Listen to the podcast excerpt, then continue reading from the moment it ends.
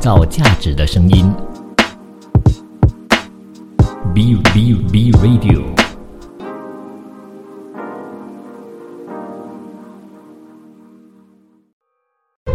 一段文字，一寸养分，一种体悟，一份感动。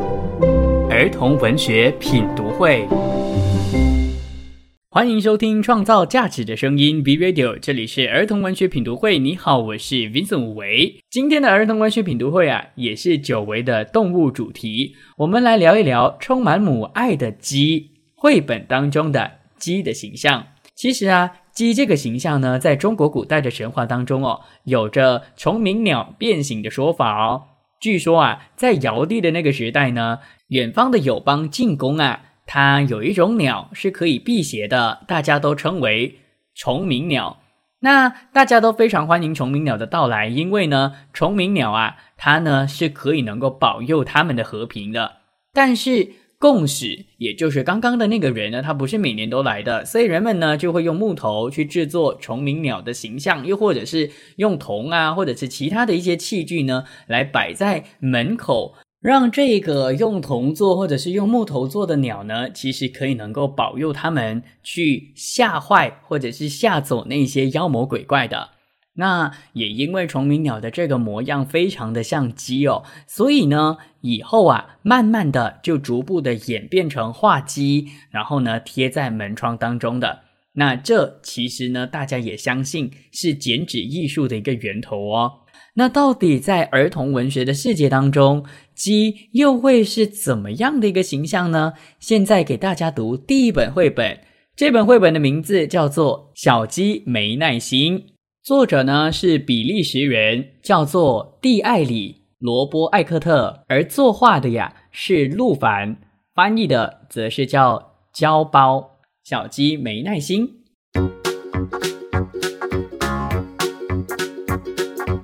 文森特睁开眼睛，发现蛋壳里像夜晚一样黑。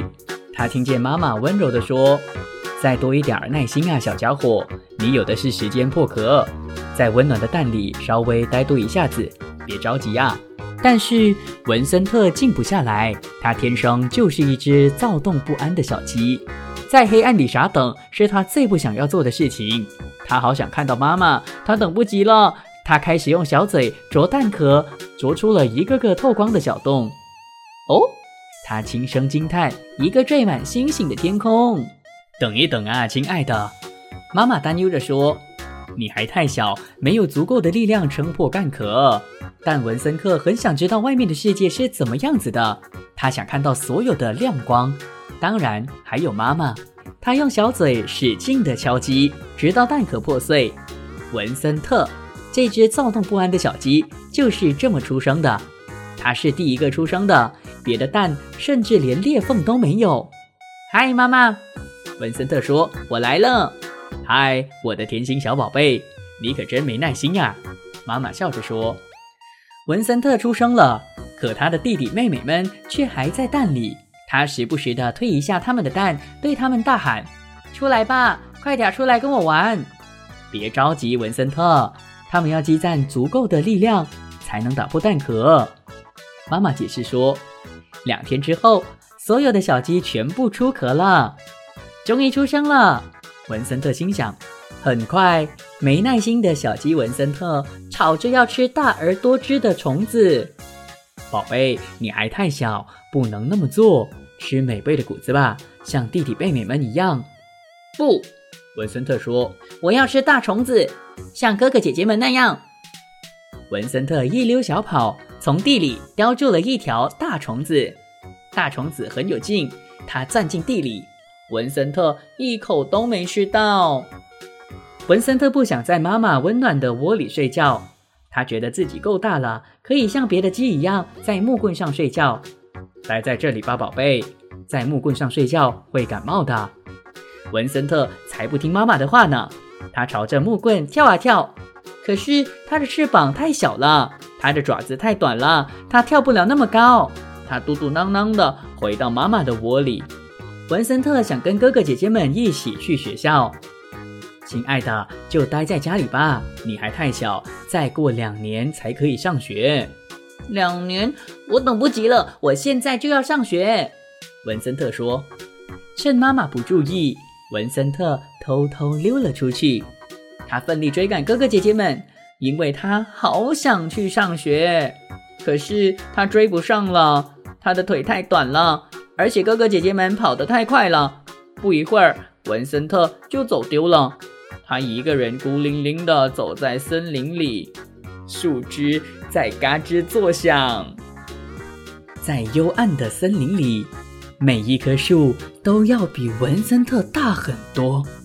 突然，一只狐狸跳了出来，哼哼哼，美味呀！狐狸舔着嘴唇说：“一只小鸡独自走在森林里，真是个大惊喜呀！”文森特可不想被狐狸吃掉。狐狸先生，你瞧，我又小又瘦，身上只有羽毛，几乎没有肉啊！狐狸被糊弄到了。这么小的小鸡好吃吗？他突然觉得好像没有那么饿了。趁狐狸犹豫不决的时候，文森特溜走了，跑出了灌木丛。过了一会儿，他幸运地找到了回家的路。嘿 好险哦！从现在开始，我要听妈妈的话。文森特心想。现在，文森特长成了一只漂亮的、年轻的公鸡。它吃大虫子，站在木棍上睡觉，穿过森林去上学。每天早晨，它一边打鸣，一边等待太阳升起。出来吧，太阳，快点出来！它大声地啼叫。文森特兄弟。你是我见过最没耐心的公鸡啦！太阳感叹道：“小鸡没耐心。”这本绘本呢，用不一样的视角让你看到不一样的世界哦，真的是非常充满着创意。比如说一开始呢，小鸡文森特哦，它就是住在鸡蛋里，然后暗暗的，它呢却用它的小嘴巴去啄出了一些小洞，看起来的确很像星空，那会让你呢有不一样的世界观的。而且啊。虽然它是最早爆蛋爆壳的一只小鸡哦，但是它头上呢，从头到尾，直到它长大成为公鸡呢，它都戴着一个什么呢？戴着一个很可爱的鸡蛋蛋壳的一个帽子。我觉得这一点呢，是作者他在设计的时候，也就是陆凡呢，他在画这部作品的时候所下的心思啦。陆凡呢，他非常巧妙的用颜色呢来去突出每一个画面的重点。比如说，直到那个小鸡呢进到那个深夜的森林的时候呢，其实那个时候的森林就都是蓝色的。然后呢，你就会发现到那只小鸡特别的在画面当中突出来的。我觉得几乎每一页都是这样的。当然，这本绘本它有一个非常直接的价值观，因为啊，它的题目就叫做“小鸡没耐心”嘛。没耐心的确就是孩子们一个好奇心的表现嘛，这是他们非常天真活泼的一个表现。换句话说，就是啊，没耐心是他们天生具备的一个条件。而对我来说啦，我们面对孩子的没有耐心的时候啊，其实我们应该要多给他们一点点耐心。我们不应该自打嘴巴。你一边觉得你不应该这样，就是你没有在忍受他，你也没有在给予这个孩子耐心嘛，对不对？所以我觉得这个是很值得我们家长或者是老师去深深思的。那当然了，到最后呢，就要跟大家分享我看了这本绘本的结局之后所给我的感受的。虽然他已经长大成为一只公鸡了，可以能够每一天执行他的任务，就是叫大家起床，但是大家会发现到他依然死性不改。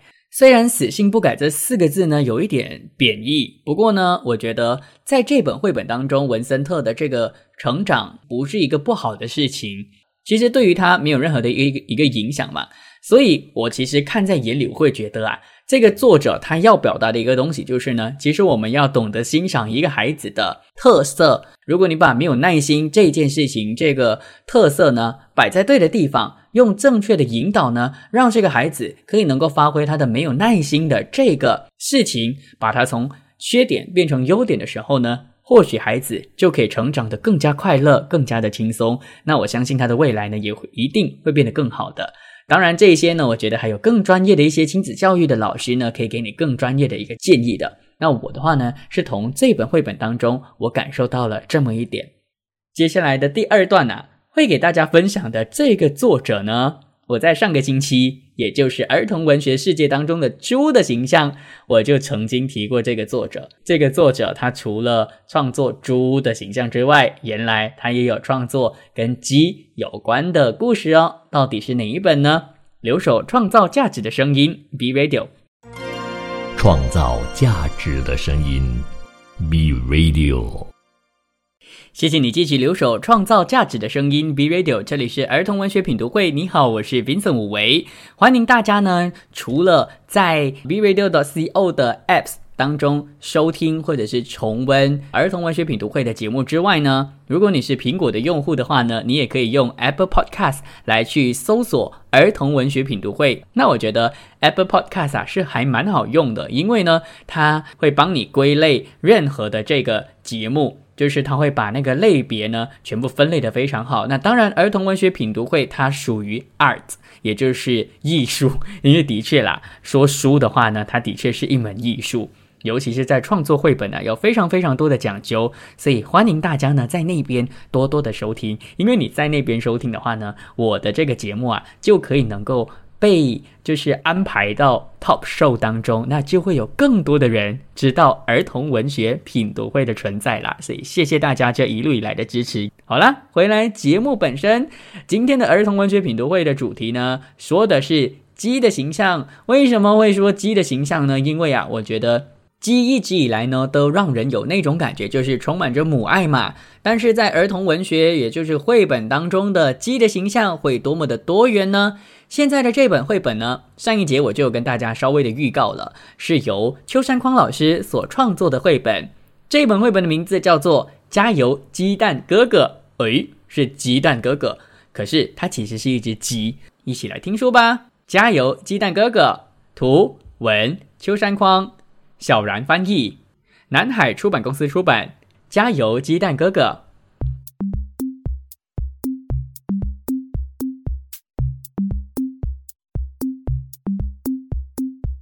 鸡蛋哥哥有很多弟弟妹妹，弟弟妹妹们都很喜欢鸡蛋哥哥。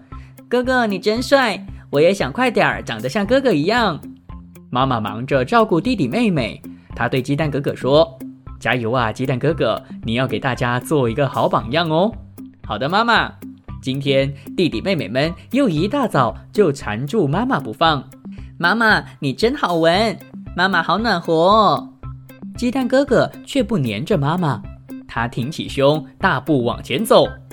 我要去找朋友玩儿，你们在家里好好待着吧。不过只剩下一个人的时候，他好像突然没了精神。我我我好想回到妈妈的怀抱。原来做蛋的时候多好啊！鸡蛋哥哥叹了一口气，一屁股坐在地上。朋友们看见了，担心的围过来问：“怎么啦？一副不开心的样子。”我们一起玩吧。哼，现在不想玩，我还想变回原来的蛋。就在大家交头接耳的时候，眼泪已经从鸡蛋哥哥的眼睛里流了出来。哎呀，别哭了，我们会帮你的。好啦，现在就去找代替蛋壳的东西。大家说完就分头去找。哎呦，这个太大了！哎呦，这个太小了！哎呀，这个可能太重了。适合的东西还真不容易找。大家跑遍了各个角落，拼命的找啊找。终于，咦，收集到了各种各样的东西。看，代替蛋壳的东西，这下你可以变回蛋了。嗯，看这个怎么样？哎呀，还可以。嗯，这个正好。可是我走不了啊。啊，那这个呢？哎呦，没有套起来正合适的蛋壳，我可能再也变不回蛋了。各位。你们有没有想过要变回蛋呢？鸡蛋哥哥问。大家一起回答说：“从来没有，因为好不容易才长大了呀。而且有很多做不到的事，现在都能够做了。我还要长大，快点儿长得像爸爸一样强壮。”鸡蛋哥哥听大家这么说，开始有点儿不好意思了。嗯，你们真了不起。大家把捡起的手套戴在头上。看像不像机关呢？好想快点儿长出这么大的机关。哼，我也是哎，我也是。就在这时，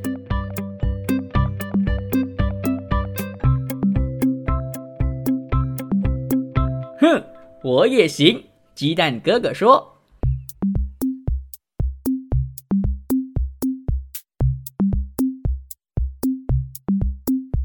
鸡蛋哥哥这个系列的书呢，其实印刷的非常的精美，它的图片都非常的大，然后文字也非常的小。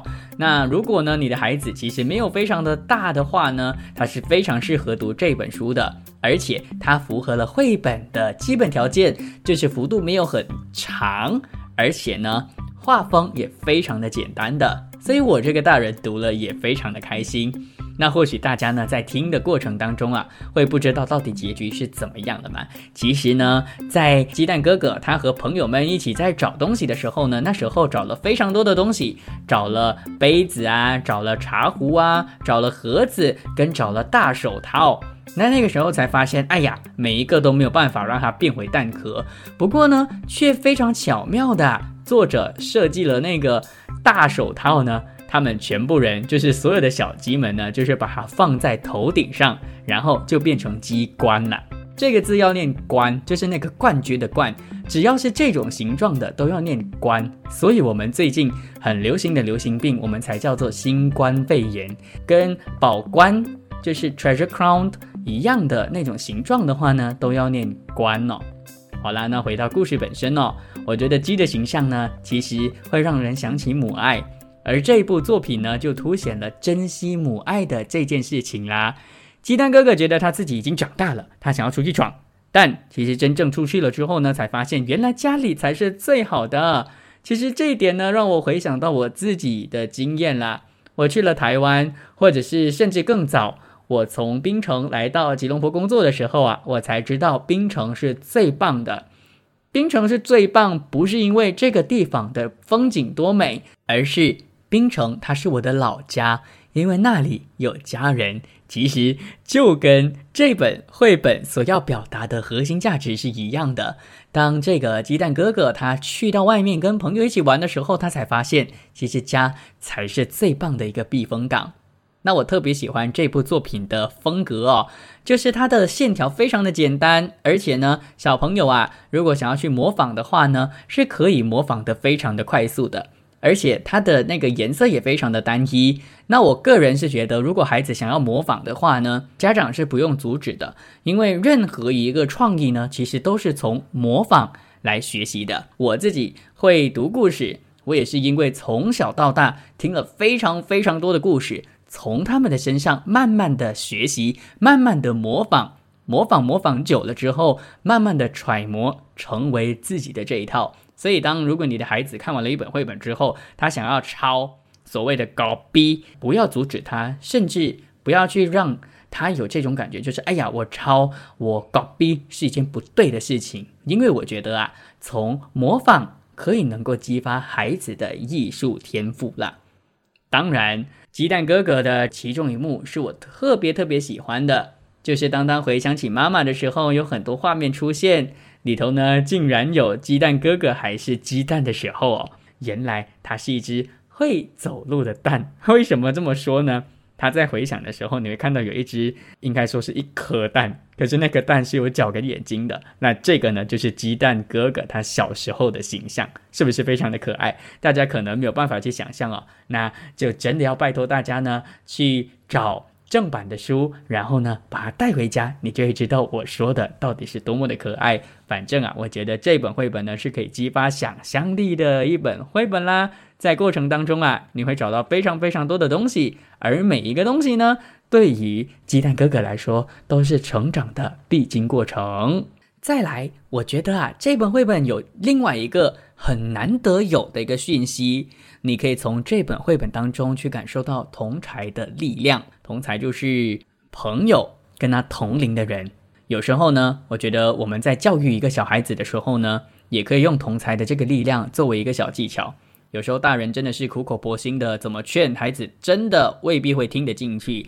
但是呢，你这个时候可以用另外一个技巧，就是你或许可以说服他的朋友。然后呢，当他的朋友呢。帮老师去说服他的那个朋友的时候呢，因为是同样年龄的，或许这个孩子就听得进去了，因为他们的心智是一样的。所以这本绘本啊，是一本爸爸妈妈、孩子都非常适合读的一本绘本。别走开，记得继续留守，创造价值的声音，B Radio，创造价值的声音，B Radio。谢谢你继续留守，创造价值的声音，B Radio，这里是儿童文学品读会。你好，我是 Vincent 武维。这一段呢，要给大家分享的绘本呢，跟一个狼有关系。当然啦，因为今天的主题呢是儿童文学当中或者是绘本当中的鸡的形象，所以呢，这只狼啊，它呢跟一只鸡有关系。在故事当中呢，它慢慢的就是从想要吃它，到慢慢的不一样。到底会发生什么事呢？先卖个关子，先来给大家介绍《狼大叔的红焖鸡》的作者。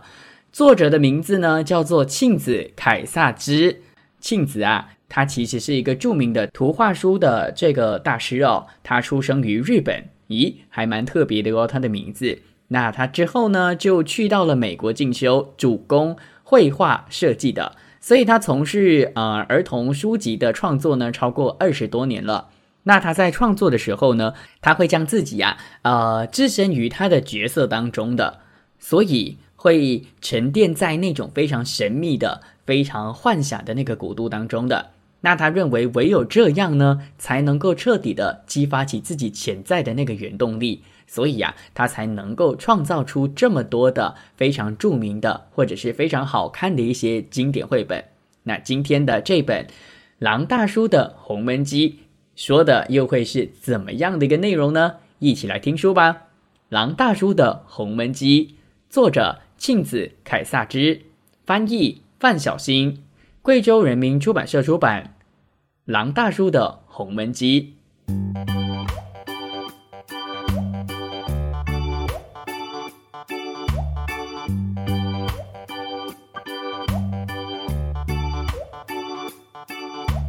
从前有一只狼，它喜欢各种各样的美食，除了吃，它再没有其他的爱好了。他总是吃完了这顿饭，马上开始想下一顿饭该吃什么。有一天，狼大叔突然很想吃红焖鸡，一整天他都在森林里走来走去，想找一只肥嫩的母鸡。最后，他终于发现了一只鸡。嘿，这只鸡红烧正适合。他想，狼大叔蹑手蹑脚地跟在母鸡后面，越靠越近。当他正要伸手去抓他的猎物的时候，他有了另外一个主意。哈，如果有什么办法能让这只母鸡再胖一点，他想，我能再吃多几口肉呢。于是。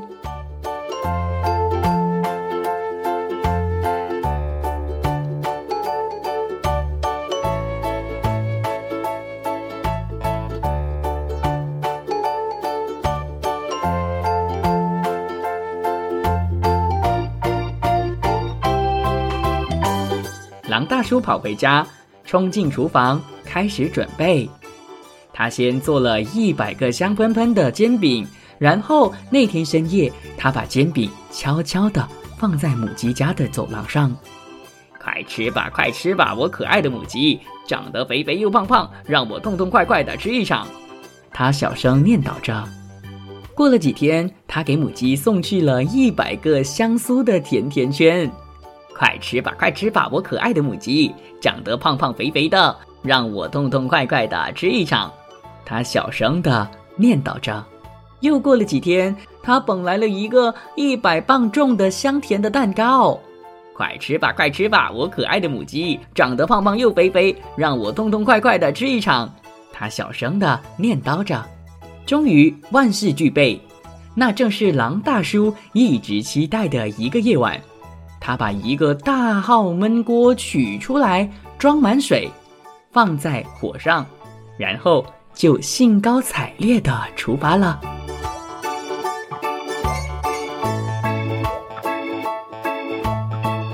那只鸡现在一定胖得像个气球。他想，让我先看看。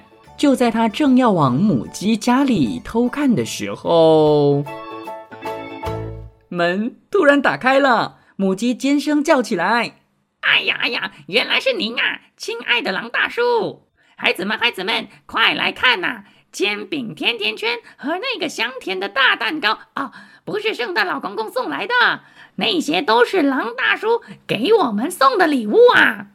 鸡宝宝们全都跳到了老狼身上。总共亲了他一百下，咦，谢谢你啊，狼大叔，你是世界上最好的厨师。那天晚上，狼大叔没有吃到红焖鸡，不过鸡太太倒是给他做了一顿相当丰富的晚餐。哈怎么会这样呢？狼大叔在回家的路上一边走一边想：要不明天再给那些小家伙。烤一百个香甜的小饼干吧。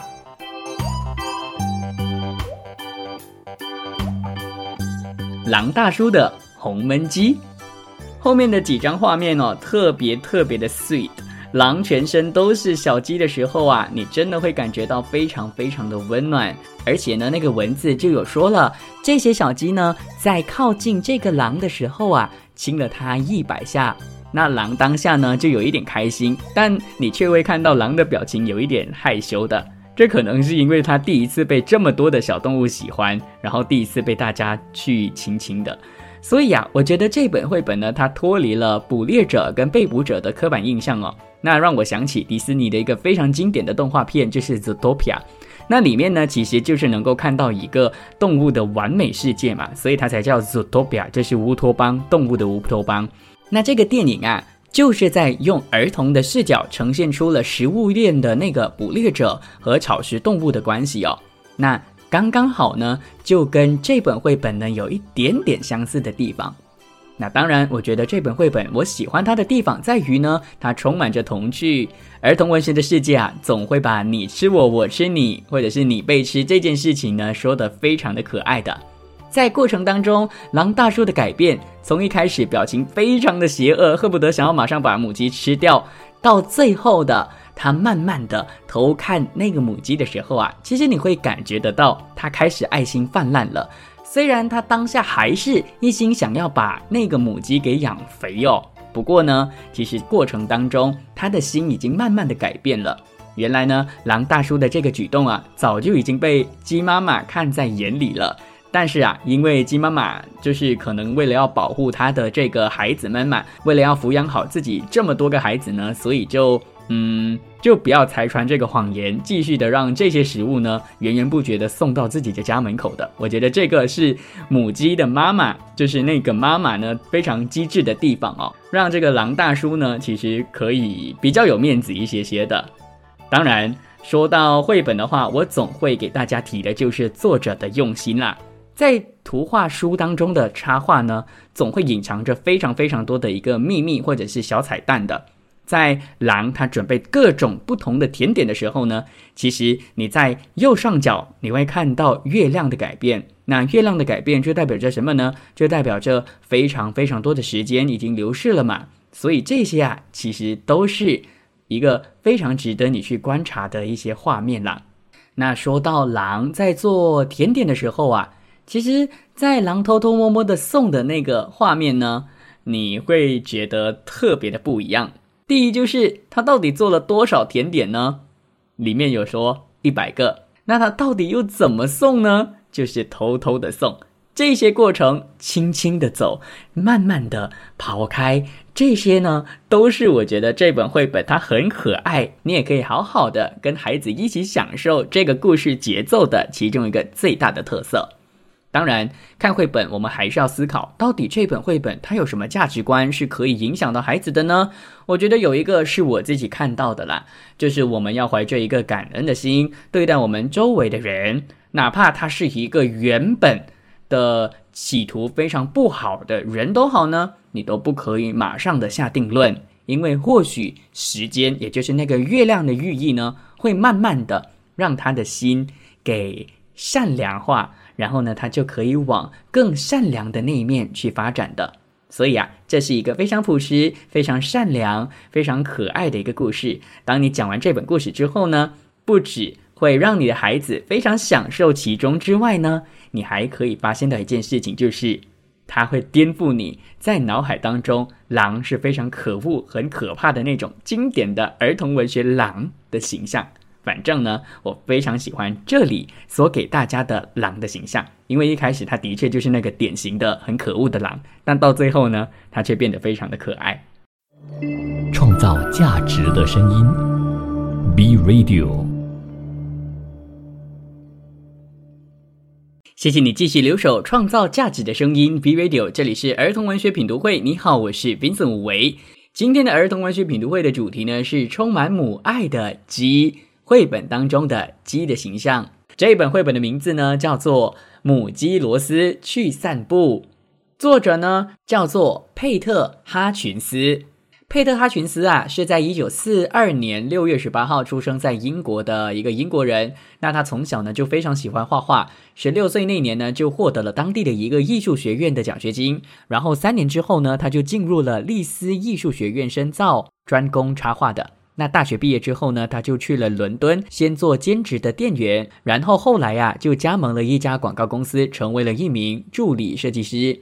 那他在那里呢，就遇到了自己未来的丈夫劳伦斯·哈群斯。那在一九六五年的七月二十一号的时候啊，他们就结婚了。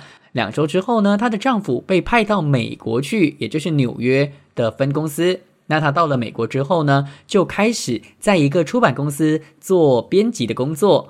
他就写出了今天的这本《母鸡罗斯去散步》的这本绘本，而今天的这本绘本《母鸡罗斯去散步》呢，得过蛮多奖项的哟。在一九六八年的时候呢，得到了美国的波士顿环球报以及号角书杂志奖的图画书银奖。那还入选了纽约公共图书馆每个人应该要读的一百本图画书的其中一本，而且呢还被美国图书馆协会推举好书推荐，也是美国纽约时报的年度最佳童书。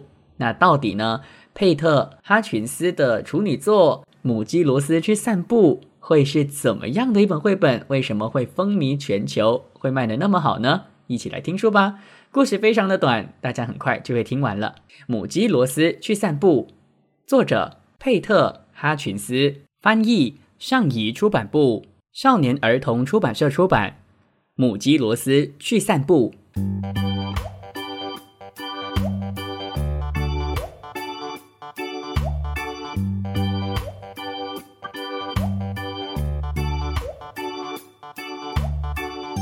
母鸡罗斯出门去散步。他走过院子，绕过池塘，越过干草堆，经过魔方，穿过篱笆，转过蜜蜂房，按时回到家吃晚饭。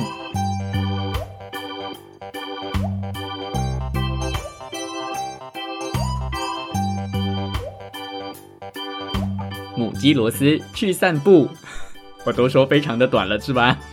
其实呢，它的画面当中啊，非常的特别。那在母鸡罗斯，它在散步的过程当中啊，后面一直都跟着一只狐狸，而那只狐狸呢，就是因为母鸡一直走，所以就一直没有办法吃到它，这就是一个非常好互动而且非常有趣的点了。那那只狐狸呢，到最后完全没有说话。而且文字也完全没有提到，所以大家用听的应该完全不知道后面有跟着一只狐狸。但是呢，我觉得孩子啊一定可以感受得到狐狸想要吃，但是又吃不到的那种感觉的。而且呢，也可以顺便告诉啊你的孩子，狐狸呢就是爱吃母鸡嘛。那它的文字呢以及画面呢，形成了一个非常滑稽的一种对比。就是母鸡其实非常的轻松，它就是在散步。但是呢，那只狐狸啊，它就非常的可怜，它遭遇了非常多很惨的事情。反正啊，到最后呢，这只狐狸它一直都没有吃到这只母鸡，而母鸡呢，却非常顺利的回到了自己的家。反正啊，这本绘本如果要用一句话来形容，或者是要用要用一句话来去做一个简介的话呢？非常简单，就是一只狐狸在追着它的猎物，然后一直没办法追到的一个非常可怜的故事。那当然啦，这本绘本我觉得它会成功，除了是因为它的故事非常的特别之外呢，另外一点就是它的画风啦。如果你们有看过吉米的绘本的话呢，你们会知道啊，吉米的绘本的背景呢，很常有那种小细节，其实有一点像那个秘密花园的。秘密花园的那个颜色书，大家应该都知道的，有非常非常多的细节是可以看的。那它这本绘本，也就是母鸡罗斯去散步呢，它的背景也一样的，非常的复杂，但是又不会让你觉得视觉疲劳，反而会非常突出，或者是非常的深刻，会让你觉得，嗯，这个呢就是它的作风了。再来，这本绘本的特色是什么呢？我觉得我说了，大家应该也不会不赞成的，就是它够短。它超级短，刚刚我用念的应该一分钟都不到吧，而且它的节奏呢也非常的快。重点是说的故事够简单，所以很容易的融入孩子的心。如果你强硬的要我分析啊这本绘本可以学到什么价值观的话呢，还是有的，就是这是一本关于梦想、追逐梦想的一个非常有哲学的书。好啦，哲学有一点太深，OK，反正就是要鼓励孩子呢，就是要坚持自己的梦想。因为这个母鸡罗斯啊，它呢非常的淡定，可能他已经知道在他后面有一只狐狸，但他一点都不怕，继续的过着他非常懒散，嗯，不能说懒散，非常普通的生活。然后呢，到最后啊，继续的回到家里。当然，除了在母鸡的身上，你可以能够说梦想这件事情之外呢，在狐狸的身上也是一样的嘛。狐狸它为了要吃母鸡呢，真的是非常努力不懈的，一直追，一直追。所以其实过程当中啊，潜移默化的也会让孩子有这样的一个价值观深入民心的。那因为刚刚啊，我只是用念的给大家去呈现这本绘本嘛。其实这个狐狸呢，它第一次捕抓的时候呢，也失败。为什么呢？因为啊，他没有看到地上有一只钉。然后第二次他一样失败了，因为他掉进了池塘里。接着呢，也非常非常多次的，就是一直失败，一直失败。但是你从来不会感觉到他会放弃。所以就像我刚刚说的，硬要我分析这本绘本的价值观的话，我觉得就是。为了自己的梦想，为了你想要追求的东西，一定要坚持到底。那这样的话呢，你一定总有一天会成功的。虽然狐狸到最后没有成功了。好啦，那因为时间还剩很多嘛，接下来呢，再给大家介绍另外一本绘本，也是跟狐狸和小鸡有关。这么巧的，这本绘本的名字叫做《小鸡和狐狸》，这是一本无字的书。这本绘本的作者呢，叫做。比亚蒂斯·洛迪格，他是出生在一九六九年的一个法国人哦。那现在呢是一个插画家，也是出版过非常非常多的绘本的。那这本绘本到底说的是什么呢？其实还蛮简单的，就是有一只狐狸呢，它抱走了母鸡，然后在它后面呢就有小熊啦、兔子啦，还有公鸡呢，翻山越岭的，就是一直要追着这个狐狸，因为他们担心这个母鸡呀会被吃掉。那经过了非常多的冒险和困难之后呢，他们到最后才发现，原来狐狸跟这个母鸡呢，他们呢竟然非常温馨、非常开心的在壁炉的旁边聊天，聊得非常的开心。而狐狸呢，其实并没有要吃掉母鸡的意思。那最后一面呢，也非常的温馨，就是狐狸跟母鸡呢送别他的朋友去到对岸，而母鸡呢却跟狐狸继续的当好朋友。我说完了这个绘本的大概的意思了，因为它是无字的，我也没有办法念内容给你。但是大家可能听了之后呢，就会有一个想法：无字的绘本不就买了非常的不值得吗？我觉得无字书呢，更容易的让孩子喜欢上翻书的这个动作的，因为它其实就有一点像是我们小时候的那种看看图说故事的那种 feel 的。而且呢，无字的书啊，是完全不会让孩子有高高在上的感觉的。所以，如果你想要培养你的孩子拿一本书去翻的话呢，我觉得无字天书、无字书呢，是一个非常好的一个开始啦。那当然，大家一定会有顾虑，就是哈，无字书我要怎么讲嘞？面对无字书的话，要有多少个 rules and regulations 是需要遵守的呢？在《爱讲故事的爸爸才是好爸爸》这本书当中呢，有说了几个点。第一个就是绝对不要强迫你的孩子自己来讲述无字书，因为孩子读书呢，就是要从中感受到快乐的。如果你去强迫你的孩子讲的话呢，无疑就会让他就是减少对于阅读的这个快乐的感觉的。那第二点是什么呢？就是不要太早给孩子阅读画面复杂的无字书。你要知道啊，因为孩子对于书的理解能力呢，是建构在他们的阅读的经历当中的。所以，如果孩子对于画面当中所描述的事情不了解的话，当然呢就不用谈对于整本书的理解，更不用说让他自己讲了。那第三点是什么呢？如果你打算把购买到的无字书讲给孩子听的话，首先就是你要先自己读。如果你了解了无字书的故事之后，感觉觉得自己可以讲了之后呢，再跟孩子一起读啦。反正啊，我个人是觉得无字书是还蛮值得收藏的，因为。它的画面真的有在说话，虽然完全没有一点点的文字，但它依然是儿童文学的其中一个面向。所以呢，欢迎大家去找这本绘本来看《小鸡和狐狸》。当然，上一段呢，我给大家介绍的是小鸡罗斯去散步，创造价值的声音，Be。Radio.